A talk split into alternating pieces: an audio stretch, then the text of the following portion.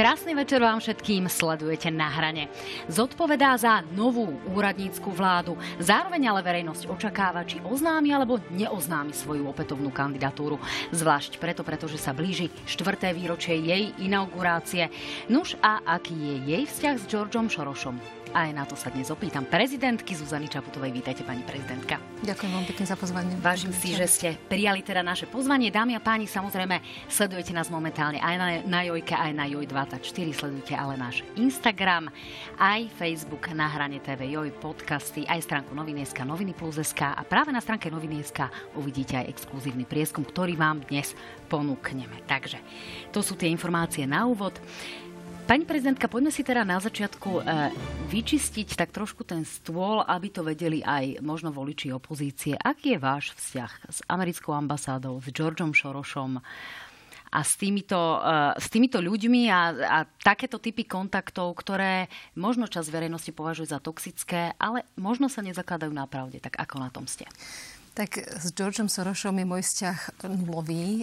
Inak povedané, určite teda intenzívnejší vzťah s ním majú niektorí predstavitelia opozície, pretože jediný kontakt s týmto menom je prostredníctvom ich retoriky, keď ma spájajú s ním alebo obvinujú, že slúžim inej moci a podobne. Je to absurdné klamstvo, už som to veľakrát zopakovala. Neexistuje jeden jediný dôkaz, ktorý by mohli poskytnúť o tom, že som v akomkoľvek kontakte, v ovládaní alebo niečo podobné. Pokiaľ ide o americkú ambasádu, je to jeden zo zastupiteľských úradov mnohých krajín sveta, ktoré sú v Bratislave.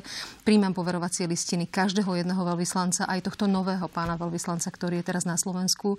Spojené štáty americké sú našim spojencom v rámci Severoatlantickej aliancie, biznis partnerom, tak ako aj pri predchádzajúcich prezidentoch alebo pri iných vládach. Takže môj kontakt s ambasádou je oficiálny, pracovný. Dokonca sa mi zdá, že možno aj menej intenzívny, ako má s Robertom Ficom. Aj toto by som nevylúčila. Čiže opäť, ak tie náražky smerujú k tomu, že je tu nejaké ovládanie cudzou mocou Spojenými štátmi, je to absurdné klamstvo, ale zapadá to do tej štruktúry antiamerikanistickej retoriky, ktorá sa šíri v Rusku, ale aj v iných krajinách v Európe. Prečo to na časť ľudí naozaj funguje?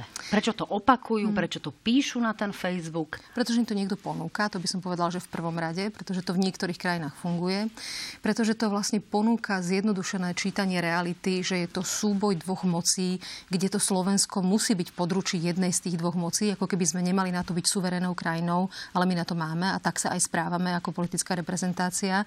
Ale niekto potrebuje podsunúť narratív, potrebuje podsunúť teóriu, ktorá je neoveriteľná, nedokázateľná, ale aj ťažko vyvrátiteľná. Lebo keď mi povedali, že ma ovládajú Marťania, tak si predstavte, že čo s tým teraz ja spravím. Budem tvrdiť, že ma naozaj neovládajú Marťania, ale nemám dôkaz na to, že ma neovládajú Marťania. Je to možno absurdný príklad, ale je to rovnako absurdné ako tvrdenie, že slúžim inej moci. Slúžim Slovensku, lebo som bola zvolená tu na a snažím sa čo najlepšie obhájiť záujmy tejto krajiny. Aby sme to teda ľuďom ešte detálne vysvetlili, nedostávate žiadne inštrukcie, žiadne odporúčania alebo nejaké indície, aby ste nejakým spôsobom nejako konali v prospech či už Spojených štátov alebo v prospech nejakej inej moci. Samozrejme, že nie. Keby som niečo také dostávala, jednak by to bolo absolútne, že mimo zákon, to je prvá vec. Bolo by to, pre mňa je to, že nepredstaviteľné, takáto teória, že vlastne počúvam nejaké inštrukcie a podľa toho sa správam. Neviem, ako sa to vôbec hodí do rôznych schém, podľa ktorých ja sa správam. Snažím sa hájiť od začiatku záujmy, ktoré som povedala veľmi férovo už v kampani. Prozápadná orientácia na Európsku úniu, služba demokratickým hodnotám, vrátanie hodnot právneho štátu. Toto sú veci, z ktorých som nevybočila. Toto sú veci, ktorých sa držím, keď som sa rozhodovala o referende, keď som sa rozhodovala o čomkoľvek, dať ho napríklad na ústavný súd, čo je jedna z právomocí prezidenta a prezidentky. Čiže to sú veci, ktoré držia pokope, obrazne povedané, v súlade s tým, akým hodnotám verím a ktorým som sa rozhodla slúžiť. Ešte, aby sme mali vydiskutovanú jednu záležitosť, vy ste dostali rôzne výhražné, či telefonáty, odkazy, nábojnice a podobne. Máte už nejaké informácie o tom, kto za tým je?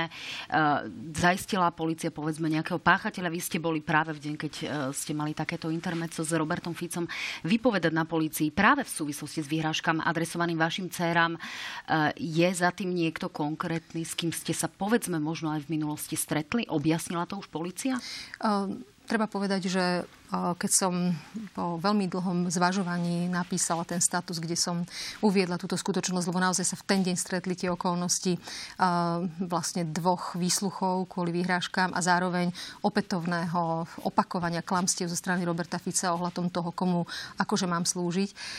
To samozrejme tie dve vyhrážky v ten deň vôbec neboli ojedinelé. Je to jav, ktorý sa opakuje a ja tam vnímam tú súvislosť medzi týmito klamstvami, ktoré sú uvádzané niektorými politikmi a tým, ako zdôvodňujú. Veľakrát sú to ľudia, ktorí sú psychicky chorí, je to známe alebo jasné z toho textu.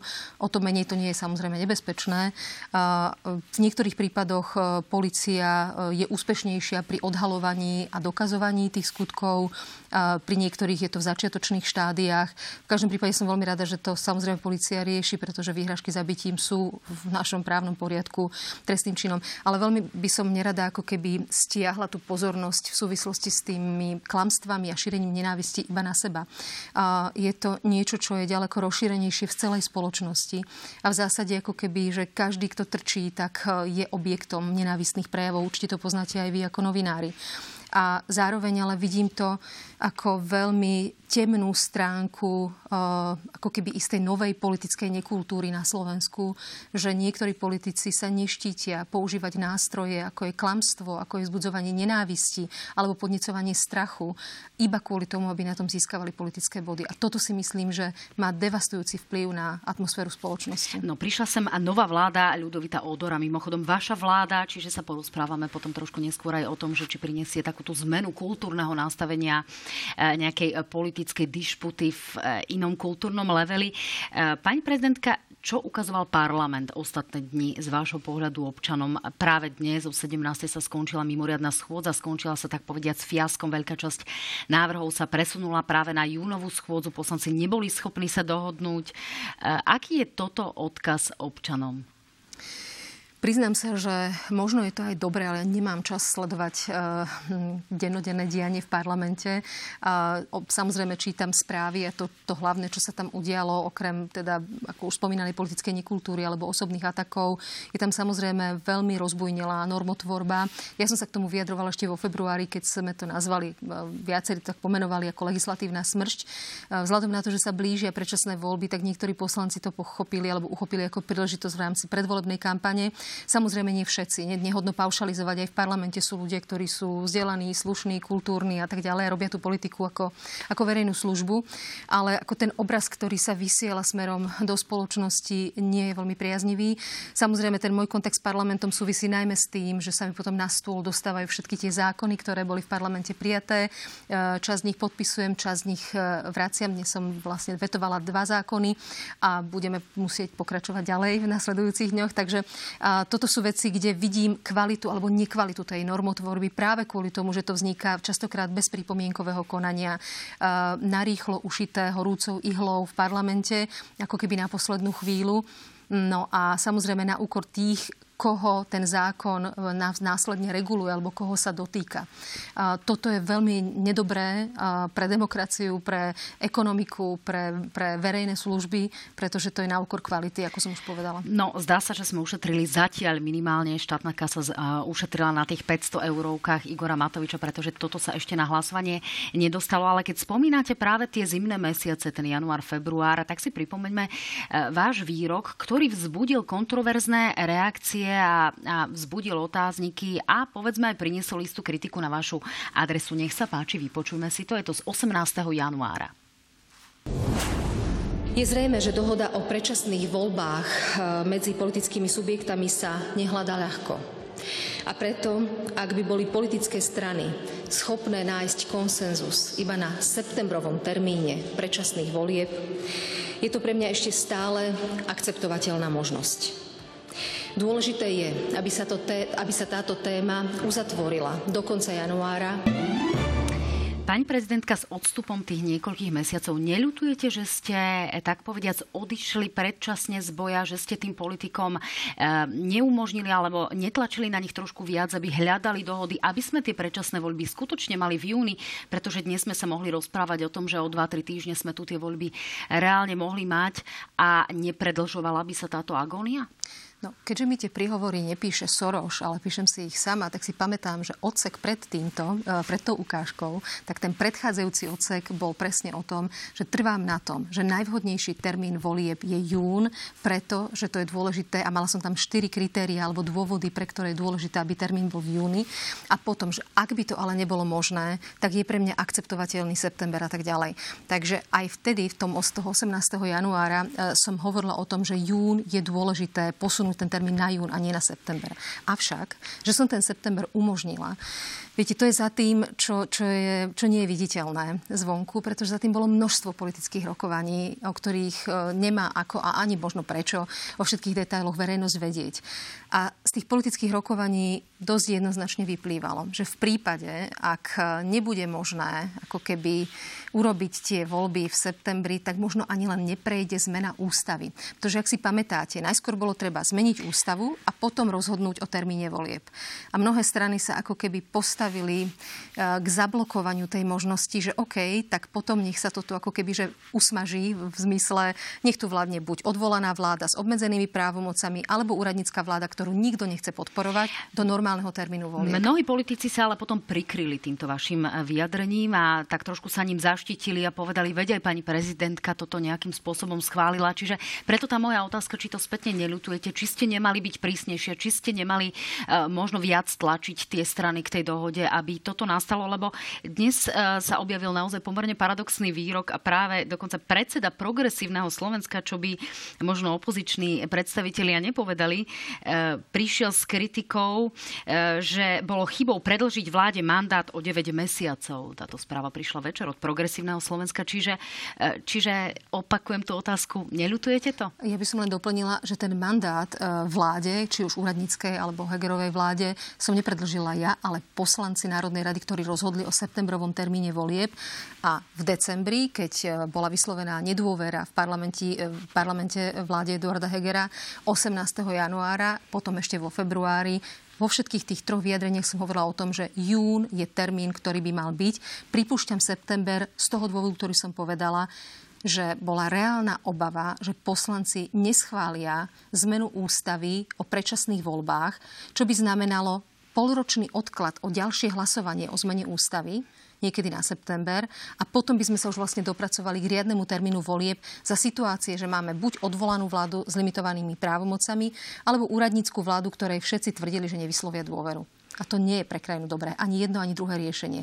Preto tam bolo to pootvorenie dvierok, že bude to pre mňa akceptovateľné. No my zatiaľ nemáme ani ten verdikt, či vláda má alebo nemá dôveru, pretože zatiaľ to vyzerá, že ju nedostane. Napriek tomu tie očakávania od úradníckej vlády sú pomerne veľké. Ako s odstupom času hodnotíte aj to odchádzanie Eduarda Hegera, mimoriadne vystúpenie v RTVS, potom tie rôzne ponuky, ktoré vám dával Eduard Heger, nemohlo to byť dôstojnejšie? Kladiem takúto sugestívnu otázku. Tak ja skúsim na ňu nenaskočiť, ale nechávam slobodne každému na posúdenie z hľadiska miery dôstojnosti toho odchodu. Faktom je, že tá vláda už od decembra, keď jej parlament vyslovil nedôveru, bola v pozícii, ktorá bola zložitá, pretože mala limitované právomoci, množstvo vecí muselo ísť cez môj súhlas. Napriek tomu sa pokúšala vládnuť ďalej. Mne to v istom čase aj pripadalo ako zmysluplné. Ja som to už viackrát vysvetľovala, a to z dôvodu, že bola pripravená sada zákonov, ktorá sa týkala energetickej krízy, chudoby, plánu obnovy. Tie zákony aj naozaj vláde Eduarda Hegera takmer všetky, možno, že aj všetky prešli, čo bolo veľmi dôležité. Na rozdiel od toho, keby to napríklad predkladala úradnícka vláda, kde boli unisono vyjadrenia politických lídrov, že tejto vláde by sme ju v parlamente nepodporovali, alebo jej návrhy a podobne. Takže aj v tom sa mi zdalo byť zmysluplné, aby vláda Eduarda Hegera ešte nejaký čas pokračovala. Viac alebo menej, skôr alebo neskôr bolo jasné, že to nevydrží do septembra, a tak sa aj stalo. Áno, je pravda, že tá koncovka prišla nie s rozhodnutiami politickými, ale skôr s pánom Vlčanom a potom následne s pánom Káčarom. Pani prezidentka, požičiam si slova Mariana Leška z debaty denníka N. Čím viac pani prezidentka váha s tým oznámením kandidatúry, tým je ako keby jasnejšie, že kandidovať bude. Má pravdu Marián Leško? Tak... Rozumiem tej otázke. Asi je jasné, že dnes v diskusnej relácii televízii neoznámim to svoje rozhodnutie, ale chcem iba povedať, že Nechcem, aby to vyzeralo, že sa s tým termínom zahrávam. Je ale evidentné, že na rozdiel od mojich predchodcov práve v tom období, kedy som zvažovala sa už k tomu vyjadriť, to vnútropolitické dianie má svoj vlastný život. Medzi tým teda padla vláda, skončila vláda Eduarda Hegera, musela som menovať úradnícku vládu. Čiže aj s ohľadom na tieto skutočnosti zohľadňujem to v tom časovaní môjho oznámenia. Určite není dôvod s tým otáľať nadmieru, ktorú považujem ja za nevyhnutnú. Čiže ak by sa to nestalo, tak by ste už túto kandidatúru oznámili? Je to veľmi pravdepodobné, že by som sa k tejto otázke už bola vyjadrila. Tak my si teraz pustíme vyjadrenie práve vášho partnera, ktorý bol hosťom tejto relácie 11. apríla. Vyjadril sa takto o tej vašej kandidatúre. Pani prezidentka povedala, že to oznámim v najbližšom čase, v rádoch niekoľkých týždňov. Ja musím povedať, že v tomto ja by som počkal na to, kto budú aj tí ostatní. Na toto máme možno doma iný pohľad. Ja si myslím, že sa nemá kam ponáhľať, treba počkať a treba sa rozhodnúť akože zodpovedne. Takže naozaj ja ten dátum neviem. Takže pani prezidentka doma radia počkať. Nemá teda zmysel počkať, ako hovorí Juraj Rizman, na toho, kto bude tým protikandidátom, povedzme, či sa neozve napríklad pán Korčok. Je to vec pohľadu. Naozaj sú politickí analytici, ktorí hovoria, aby som to oznámila napríklad až po parlamentných voľbách. Ja vzhľadom na to, že som to niekedy dávnejšie avizovala, že to bude skôr, tak s tým dátumom alebo s tým termínom, časovým údajom som mentálne pracovala, ale faktom je, že medzi tým je doma vo vnútornej politike riadna dynamika a vrátanie teda tej zmeny vlády, takže úplne súhlasím s Jurajom v tom, čo povedal, že treba sa rozhodnúť zodpovedne a tak sa k tomu aj staviam. No ja si ešte skúsim pomôcť tým dátumom 15. jún, to je 4. výročie vašej inaugurácie. Môžeme to oznámenie alebo neoznámenie očakávať práve niekedy okolo tohto dátumu? Aby to bolo symbolické? Ja by som hovorím, že nerada hovorila nejaký dátum alebo okolie nejakého dátumu práve kvôli tej vnútropolitickej dynamike, aby som ju mohla zohľadniť a nezaťažiť ju nejakým svojimi postojmi a vyjadreniami. Asi si dokážeme predstaviť, že v čase, keď som menovala úradnícku vládu, tak to kombinovať s oznámením ohľadom mojej kandidatúry by nebolo úplne najvhodnejšie, takže zatiaľ to nechám takto s otvoreným koncom. Jediné, čo chcem povedať je, že staviam sa k tomu zodpovedne a v rozumnom čase to oznámim. Nemám tu dôvod naťahovať, otáľať, ale chcem sa k tomu postaviť naozaj veľmi zodpovedne. No, my si aspoň môžeme ukázať takú tú medziročnú podporu, ktorú máte, lebo televízia Joj ponúkla práve v relácii Na hrane pomerne zaujímavý prieskum, ktorý odráža podporu minulý rok na jar a práve tento rok. A zdá sa, ukážeme si o chvíľočku tie čísla, že s vašou prácou je nespokojných 41%, spokojných takmer 56%, ale keď sa na to pozrieme v tom medziročnom porovnaní, tak sa zdá, ako keby sa tá podpora prakticky vôbec nezmenila. Sú niektorí presvedčení viac alebo menej, ale tie čísla sú naozaj v rámci nejakej štatistickej odchýlky. Čo to pre vás znamená? Je to nejaká motivácia? Prvé, čo mi napadá, je, že si to veľmi vážim, pretože v období kombinácie toľkých kríz, ktorými Slovensko prechádza, myslím tie externé krízy ako COVID, vojna, energetická kríza, inflácia a do toho vnútropolitickej krízy, ja v podstate sa sprevádzame navzájom už so štvrtou vládou za 4 roky. Na jeseň po parlamentných voľbách dúfam, verím, že vymenujem 5. vládu v 5. roku svojho mandátu. Takže myslím, že je to naozaj veľmi pestrý mandát, pritom je tu veľmi silná antikampaň. S tým sme vlastne začínali túto debatu, že neustále útoky a spochybňovania voči mojej osobe. Takže v tomto zmysle to považujem za číslo, za ktoré som veľmi vďačná. Tak toto vnímam. No, podporu a nepodporu máte aj medzi politikmi a politickými lídrami. My sme v ostatných dňoch urobili takú malú anketu, kde sa politici vyjadrili, či očakávajú alebo neočakávajú, že oznámite tú kandidatúru a ako sa k tomu postavia, tak toto sú nejaké také tie základné vyjadrenia. Nech sa páči, môžeme si to pustiť. Bol by som rád, keby sa rozhodla kandidovať. Keď sa rozhodne, tak my určite budeme uvažovať o tom, ako ju podporiť, lebo nevidíme zatiaľ nejaké fatálne zlyhanie. Dnes je horúcou kandidátkou, ktorá dokáže uchrániť palác pred tým, aby tam prišiel Robert Fico alebo človek Roberta Fica. Skôr je pravdepodobné, že podporíme nejakého iného, prípadne širšie podporovaného kandidáta, Nemyslí si zatiaľ, že by sme vedeli podporiť pani prezidentku Čaputovú? Prezidentku Čaputovú si neviem predstaviť, že by sme podporili. Budeme podporovať určite iného kandidáta. Ja by som uvítal, aby bojovala a uvítal by som, aby vyhrala iná žena. Aká budeš navrhovať žena? No lepšia. Na Slovensku podľa mňa je aspoň 100 000 lepších hodnotovo vybavených žien, ktoré by boli skvelé prezidentky, lepšie prezidentky. Na nesvojprávna americká slúžka. No, pani prezidentka, bol niekto, kto vás prekvapil? Ani veľmi nie. Ani veľmi nie. A priznám sa, že moje rozhodovanie sa vôbec neláme, alebo nejde v portfóliu toho, čo o tom tvrdia politici. Samozrejme, podporu a dôveru si vážim, to zase nemôžem povedať, ale v každom prípade to rozhodovanie je ďaleko komplexnejšie a hlbšie. A samozrejme, politickí lídri sú v politickej kampani pred parlamentnými voľbami a nepochybne, a viem to aj z ich úst, zohľadňujú aj nálady, názory alebo odhady svojich voličov. Objavila sa informácia, s ktorou pracujú napríklad demokrati, že by sa mala zrušiť priama voľba prezidenta. Určite sa táto informácia k vám dostala. Nakoľko je z vášho pohľadu relevantná? Pretože samozrejme ani tí, ktorých by sa to mohlo týkať a prípadní víťazi parlamentných volieb sa k tomuto zatiaľ nehlásia, ale pripúšťate, že sa môže stať, že naozaj 90-ka v parlamente, v novom parlamente niekedy v októbri ako jednu z prvých vecí zruší prezidentskú voľbu priamo občanmi?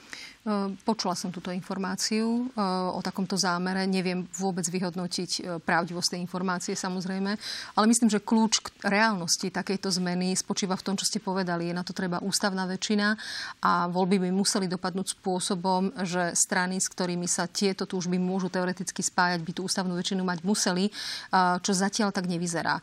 Ale ak by ju mali, ja to nedokážem samozrejme ani vylúčiť, ani potvrdiť. Je iný mandát prezidenta, ktorý získa 1 000 000 hlasov vo voľbách, ako prezidenta, ktorý získa nejakú nadpolovičnú väčšinu v parlamente, z vášho pohľadu? Bez pochyby. Bez pochyby je to samozrejme možnosť, ktorá je občanom priamo daná ústavou, aby si zvolili svoju hlavu štátu.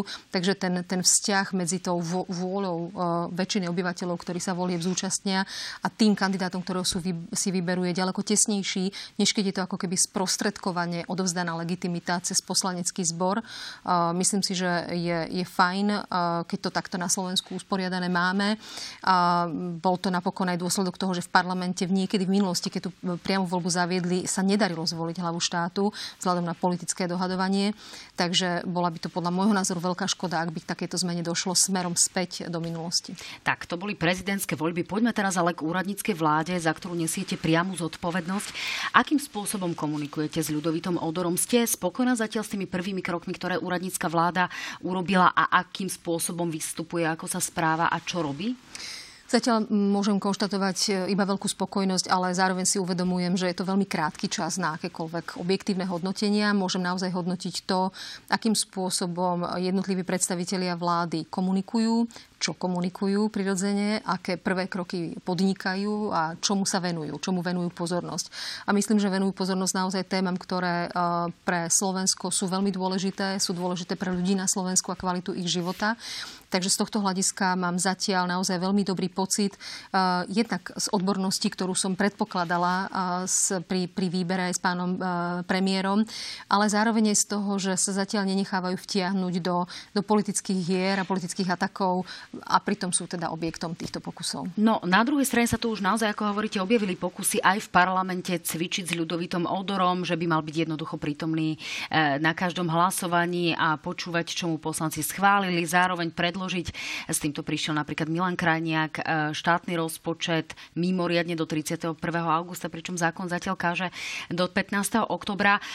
Budete predpokladáte, že sa objavia takéto tendencie nejakým spôsobom komplikovať to fungovanie vlády Ľudovíta Odora, aby tie strany, možno tí politici, vyzerali tak trošku v lepšom svetle ako tá úradnícka vláda, keďže sú v tom politickom boji?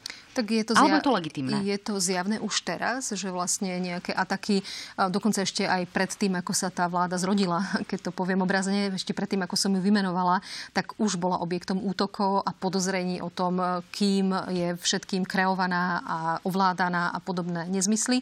A tie útoky pokračujú aj ďalej, alebo pokusy tú vládu nejakým spôsobom spochybniť. Je evidentné, tak ako som povedala pred chvíľou, že niektorí politici sú ochotní použiť alebo zneužiť čokoľvek len na politický boj. A to je naozaj že veľmi smutný fakt, keď už sme pri tejto téme, že politika na Slovensku sa stala iba nástrojom na odstraňovanie politického nepriateľa. Ako keby prestala byť nástrojom na správu vecí verejných alebo verejnú službu pre niektorých, najmä populistických politikov, samozrejme nie pre všetkých. A ako keby si neuvedomovali, že tento typ politiky a politického štýlu má devastačný vplyv na spoločnosť. Že vlastne tá nenávisť, ktorú vzbudzujú týmto štýlom politiky, sa prelieva do celej spoločnosti. Vidíme to na mnohých parametroch, na mnohých štatistikách. Máme obrovskú mieru nedôvery medzi sebou, medzi ľuďmi na Slovensku. Okolo 75% ľudí nemá dôveru v iných, čo sú hrozné čísla. A pritom Slovensko a ľudia, ktorí tu žijeme v tomto čase, sme odkázaní na seba, sme odkázaní na spoluprácu, na komunikáciu, obzvlášť v ťažkých časoch. A to je veľmi dôležité, aby sme sa možno aj my ako občania, lebo som aj občianka okrem iného, tak aby sme sa uchránili pred týmto zaťahovaním do politiky. Že ten nevkus vrcholnej politiky sa ako keby prelieva do atmosféry v spoločnosti. A čo s tým robiť? Nenadávať si, nebyť príliš ostrý v politických vyjadreniach, nebyť nejakým spôsobom agresívny, šetriť sa, alebo čo robiť?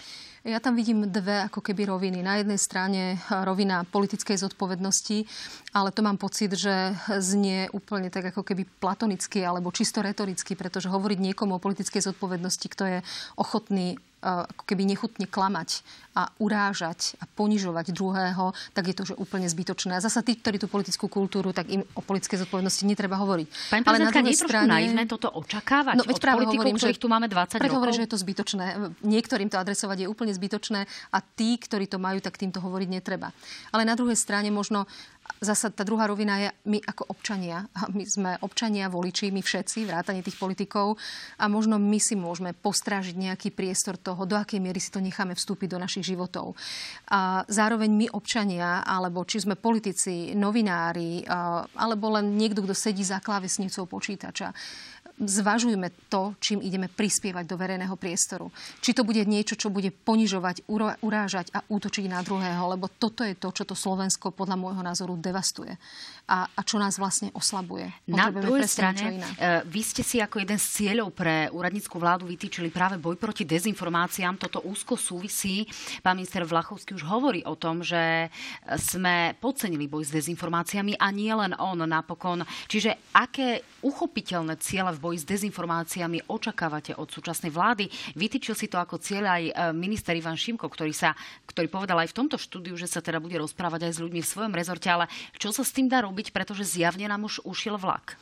Je to nesmierne komplexná téma. Je to téma, ktorá je ďaleko nad rámec 6 mesiacov, čo je plus minus odhadovaný čas fungovania vlády odborníkov. Je to téma, ktorá je predmetom rokovaní na rôznych európskych a svetových formátoch. Pretože boj s dezinformáciami alebo s hybridnými hrozbami je dnes už bezpečnostným rizikom. Zároveň Slovenská republika má v tomto trošku, napríklad v porovnaní s ostatnými európskymi krajinami alebo krajinami Európskej únie, špecifickú pozíciu, pretože podľa mnohých prieskumov ľudia na Slovensku, ešte z Bulharska sme plus minus rovnako, vykazujeme najvyššie čísla, pokiaľ sa týka dôvery našich občanov v dezinformácie.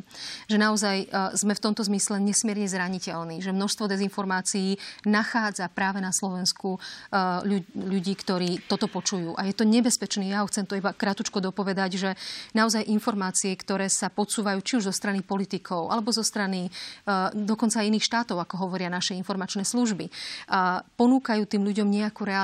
Na tých sociálnych sieťach potom tie algoritmy ponúkajú podobné tézy, podobné názory, podobné zdroje informácií a zrazu sa ako keby javí, že to, čo ponúka sociálna sieť, je obraz reality. Ale zďaleka nie. V tom si treba naozaj zachovať odstup, zdravý rozum, kritické myslenie a prípadne hľadanie aj iných informácií a porovnať si to s nejakými inými vstupmi. Ale to je tá otázka, pani prezidentka, že čo s tým? Pretože mnohí politici o tom hovoria, v zásade pomenúvajú existujúci jav, ale tie riešenia ako keby neprichádzali. My tu máme policajnú stránku, ktorá je veľmi veľmi úspešná, ale tu ako keby sme skončili. Čiže čo by mali tí politici urobiť, aby tu naozaj bola nejakým spôsobom, tak povedať, okamžitá reakcia alebo nejaký okamžitý recept, pretože na vzdelávanie spoločnosti potrebujeme 20 rokov a toľko zjavne nemáme v boji s dezinformáciami. Dezinformácie sú súčasťou širšieho problému hybridných hrozieb alebo hybridných útokov, čiže je to širšia téma, ktorou sa zaoberajú aj jednotlivé zložky niektorých ministerstiev, čo je veľmi dobré a robia to na vysokej úrovni. Faktom ale je, že ja ten problém vidím alebo jeho možné riešenia v dvoch rovinách. Jedna rovina je ako keby aplikačná prax, pretože častokrát tie ako keby verbálne útoky už dosahujú kvalitu verbálnych trestných činov a vidíme napríklad v Českej republike úspešné odsúdenie za verbálne trestné činy. Na Slovensku túto trošku ťaháme za kračí koniec, možno sa nejaké prípady, lebo aj to má svoj preventívny účinok, ak teda sú naozaj naplnené skutkové podstaty nejakého trestného činu. Čiže tu prešľapujú sudcovia trošku opatrnícky v tejto situácii? Ja by som to takto nechcela zhodnotiť, pretože by som musela posudzovať alebo pozerať na konkrétne výroky konkrétnych sudcov, ale viem aj od právnikov, ktorí sa tým zaoberajú, orgánov činných v trestnom konaní, že častokrát sa tá kvalifikácia vlastne ako keby zvrtne na priestupok a nie na trestný čin. Preto sú pre mňa zaujímavé napríklad tie rozsudky v Českej republike. To je tá aplikačná rovina. Druhá vec je ochota a vôľa, politická vôľa, prijať možno aj novú právnu úpravu, ktorú majú niečo majú v Nemecku, niečo vo Francúzsku na národnej úrovni, ktorá by istým spôsobom regulovala férovosť na sociálnych sieťach. A teraz nemyslím kriminalizáciu alebo trestnoprávnu rovinu iba, ale iné roviny, ktoré sú možné. Na európskej úrovni boli prijaté dokumenty alebo akty záväzné, ktoré budú účinné od 1.1.2024 a takisto je tu obrovský legitímny globálny tlak na majiteľov platformiem na zvýšenie ich zodpovednosti. Napríklad na to, ako fungujú algoritmy a podobné témy. Tak tu sme len tak polovičato zvládli nejaký boj s konšpiračnými webmi, aj to len na krátku chvíľu. Jasne. Pani prezidentka, v tejto súvislosti to tak trošku premostíme. Máme tu šéfa Slovenskej informačnej služby, ktorý je predmetovom otáznikov, či ostane alebo neostane v svojej funkcii. Vy by ste odporúčali Ľudovitovi Odorovi vymeniť šéfa Slovenskej informačnej služby Michala Aláča? My sme sa o tomto s pánom premiérom samozrejme rozprávali. On sa k tomu vyjadril a postavil veľmi jasne, pretože moje konanie je až na základe návrhu vlády. Hovorí o červených čiarach, ktoré nemôžu byť prekročené. Viem, že má s ním byť v nejakom kontakte, takže je to otázka, ktorá je otvorená. Vaše odporúčanie je aké?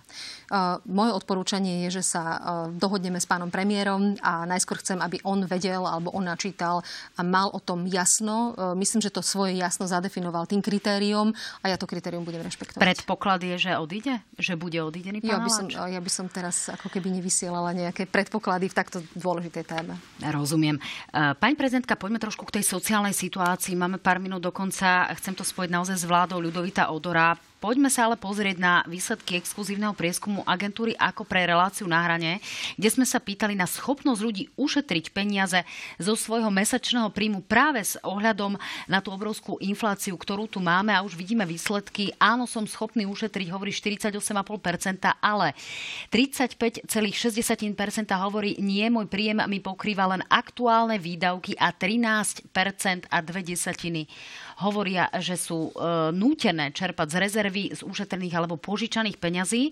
No a keď si to rozmeníme podľa vekovej štruktúry, ako sú na tom mladí versus povedzme starší, tak zistíme, že každý tretí mladý človek je schopný, alebo 2 z 3 mladých ľudí sú si schopní niečo ušetriť, ale len 1 z 3 dôchodcov si je schopný niečo ušetriť. A tu vidíme to hrozivé číslo, 17% ľudí starších ako 66 rokov je nútených sa zadlžovať. Čo sú toto za výsledky, pani prezidentka? Tak tie výsledky vlastne zodpovedajú dobe, ktorú žijeme, pretože myslím, že ten nárast ľudí, ktorí žijú obrazne povedané od výplaty do výplaty, mierne narastol, ak si správne pamätám čísla z minulosti. A naozaj zodpovedá to rekordnej inflácii, ktorú máme, zvyšovaniu cien energie, keď tie boli teda úspešne kompenzované, čo treba naozaj dodať, pokiaľ ide aspoň o domácnosti.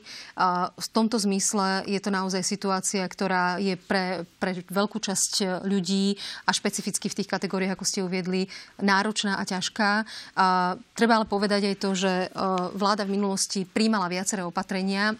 Áno, niektoré prišli neskôr, ako napríklad v porovnaní s Českou republikou. Bola o tom veľká polemika, ja som sa tej téme pomerne pravidelne venovala. Kritizovala som opatrenia, ktoré boli plošné, ktoré napríklad pomáhali aj ľuďom, ktorí majú vysoké príjmy. Naproti tomu som až neskôr evidovala opatrenia, ktoré mali byť adresné, mali byť o to intenzívnejšie pre ľudí, ktorí naozaj majú reálny problém. Aktuálne parlament schválil napríklad valorizáciu dôchodkov, ktoré majú byť mimoriadne teda zvýšené práve teraz o mesiac. Máme tu vyššie príspevky práve pre rodiny. Mali sme tu mimoriadny 100-eurový príspevok. Čiže kde je ešte ten priestor pre vládu Ľudovíta Odora, kde by ste si vyvedeli predstaviť, že áno, tam pomáhajme, tam je nejakým spôsobom diera a tu ešte chýbajú finančné prostriedky? Ja si myslím, že o tom som hovorila hneď na začiatku s pánom novým premiérom, aby naozaj veľmi prísne a presne vyhodnocovali dopad tých posledných opatrení. Tie posledné opatrenia, pokiaľ ide o tých 100 eur, pokiaľ ide o zvýšenie príspevku na bývanie, ktoré má byť ešte rozhodovaný, to sú veci, ktoré sme aj s predchádzajúcim ministrom práce, sociálnych vecí a rodiny v dobrom zmysle slova tlačili, lebo to je presne to, čo je adresná pomoc. Pomoc ľuďom, ktorí prepadli dovtedajším sitom pomoci. A preto treba tie dávky vyhodnocovať alebo vyhodnocovať tú situáciu konkrétnych kategórií osôb, aby takáto adresná pomoc mohla ísť. A myslím, že máme v tomto úplnú zhodu s pánom premiérom, že adresná pomoc, pokiaľ ide aj o napríklad dopady zvýšených cien potravín, je niečo, čo si aj vláda Ľudovíta Odora vie predstaviť ako rozumné a dobré riešenie napriek objektívne ťažkej situácii verejných financií. To znamená, ide o nejaký špeciálny jednorazový príspevok, s ktorým možno príde vláda Ľudovíta Odora, alebo nejaké systémové riešenie, ktoré ale potom sa bude musieť asi odraziť aj ako štrukturálny výdavok v štátnom rozpočte. Presne, a tu už by sme hovorili o ďalšom možno zadlžovaní a negatívnom nastavení z pohľadu rozpočtu. Čiže akým smerom sa asi tá vláda bude uberať? Jednoznačne, hoci vláda je iba týždeň vo svojom mandáte, týždeň jeden deň. Podľa tých prvých informácií, aj podľa prvých rozhovorov s pánom premiérom, jednoznačne by skôr smerovala k adresnej pomoci, čo napokon je rozumné riešenie, ktoré hovoríme od začiatku kríz a nie k plošným riešeniam. Práve kvôli tomu, že keď sú štrukturálne výdavky, tak zaťažujú dlhodobo naše verejné financie a naozaj adresná pomoc má byť pomoc tým, ktorí to najviac potrebujú, nie vysoko osobám. Z tohto pohľadu ale nemáme ešte na stole nejaké konkrétne opatrenie, o ktorom by sme vedeli hovoriť. Pýtam sa preto, lebo ste vlastne šéfkou tejto vlády. Ja by som takto to celkom nie je. Ten ústavný inštitút predpokladá, tá vláda je úplne že svojprávna, má plné právomoci prvých 30 dní, potom sa uvidí po vyslovení, nevyslovení dôvery. Ak jej nebude vyslovená dôvera v parlamente, tak má taký istý režim ako vláda Eduarda Hegera v tých posledných mesiacoch, takže kľudne môže fungovať ďalej, ale s trošku limitovanými právomocami a s mojimi súhlasmi, ale momentálne tá vláda má naozaj že plný rozsah právomocí. Napriek tomu ma to zaujíma, pýtam sa, ale tá vláda funguje samostatne. A to, čo hovoril pán premiér v rozhovoroch, hovoril o potravinových šekoch, viem, že pán minister pôdohospodárstva sa tým zaoberá. Vlastne má ísť potenciálne po vyhodnotení tých parametrov o konkrétnu adresnú pomoc. Čiže prikláňa sa pán premiér skôr k tým potravinovým šekom, ako o nich hovorí pán minister, že toto je jedno z takých tých pravdepodobných riešení. To je to, čo spomínal. Viem, že na tom pracujú, viem, že sa radia vo väčšom okruhu odborníkov, že majú dohodnuté rokovania s predstaviteľmi biznisu v potravinárskom priemysle, farmárov a tak ďalej. Čiže veľmi ma teší, že napriek tomu, že sú iba týždeň vo svojich funkciách, pracujú veľmi intenzívne práve na tých témach, ktoré považujem za veľmi dôležité. Pán premiér sa veľmi negatívne vyjadril o nejakých finančných odrazoch v súčasnosti a o perspektíve, ktorú vlastne máme z pohľadu našich financií a ich udržateľnosti. Očakávate, že pán premiér príde s niečím, čo naopak bude znamenať uťahovanie opaskov, nejaké dlhodobejšie predpoklady nejakých opatrení, ktoré budú musieť možno znamenať niečo ako opatrenia druhej Dzurindovej vlády? Na začiatku treba povedať, že okrem toho faktu, ktorý je známy, že tá vláda má dočasný mandát na 6 mesiacov, tak tá vláda okrem výnimočných prípadov nemôže už predkladať zákony do parlamentu. A vlastne v schôdze sú ukončené a iba v prípade, ak by bolo treba, boli by dôvody na skrátené legislatívne konanie, čo sú striktne zákonom stanovené dôvody, tak vo výnimočnom prípade by mohla niečo predložiť. Čiže očakávať v rámci tých 6 mesiacov nejaké keby systémové zmeny, na ktoré treba legislatívnu zmenu, nie je možné. Z objektívnych dôvodov máme predčasné voľby. Zároveň ale táto vláda vzhľadom na to na dlhovú brzdu musí pripraviť vyrovnaný rozpočet, čiže musí pripraviť, je to povinnosť tej vlády, akákoľvek by teraz vládla, pokiaľ nie je vyslovená dôvera. To znamená, že musí vlastne ponúknuť ďalšej vláde naozaj že veľký výkon, pretože s tým deficitom, ktorý máme, ponúknuť vyrovnaný rozpočet rozpočet nebude jednoduché, ale musí to urobiť. Budú chystať aj druhý rozpočet, ten realistický, pretože potom, ako bude po jesenných voľbách vyslovená vláde dôvera, tak vlastne nabehneme na ten realistický nedeficitný rozpočet. Áno, Ľudovít Odor zároveň aj dnes v parlamente počas hodiny otázok povedal, že vyrovnaný rozpočet by znamenal drastické škrty a výraznú recesiu, čiže naozaj by to nebolo pre krajinu nič dobré. Posledná otázka, pani prezidentka. V rámci ľudskoprávnych opatrení alebo nejakých otázok, ktoré tu stále máme na stole, napríklad dnes Ministerstvo spravodlivosti a pani Dubovcová stiahla z parlamentu práve návrh fiduciárnych vyhlásení, ktoré mali pomôcť aj LGBTI plus komunite. Znamená to, že pre nich neurobíme nič do konca tohto volebného obdobia? Tak pokiaľ mám správnu informáciu, tak k tomu stiahnutiu a teda zachovania status quo, zachovania tej úpravy, ktorá je, čiže žiadnej, došlo práve na žiadosť predstaviteľov tejto komunity, pretože nechceli, aby na Slovensku bol prijatý niečo ako figový list. To znamená opatrenie, ktoré im neposkytuje to, o čo v mnohých iných krajinách je už dnes štandardom, ale zároveň by tu bol ako keby politický argument, že veď tu nám máte nástroj a inštrument, čiže to bolo naopak v súlade s požiadavkou alebo prosbou a výzvou predstaviteľov tejto komunity. Ale stále teda platí, že asi sa ničoho nedočkajú do konca tohto funkčného obdobia. Je to tak? Aj vzhľadom na to, že ako som povedala pred chvíľočkou, táto vláda už nemôže nič predkladať a zároveň Ľudovít Odor hovoril o tom, že kultúrno-etických otázok sa nebudú dotýkať a meniť status quo, ktoré je. Takže v tomto zmysle je to určite téma pre novú vládu alebo nový parlament. Tak, pani prezidentka, ďakujem pekne, že ste boli môjim dnešným hosťom. Dámy a páni, ďakujem pekne aj vám, že ste nás pozerali až do konca. Končíme na Jojke, ale pokračujeme na Joj24 vašimi otázkami, ktoré ste poslali prostredníctvom Slido. Tak nech sa páči, vidíme sa už o chvíľu.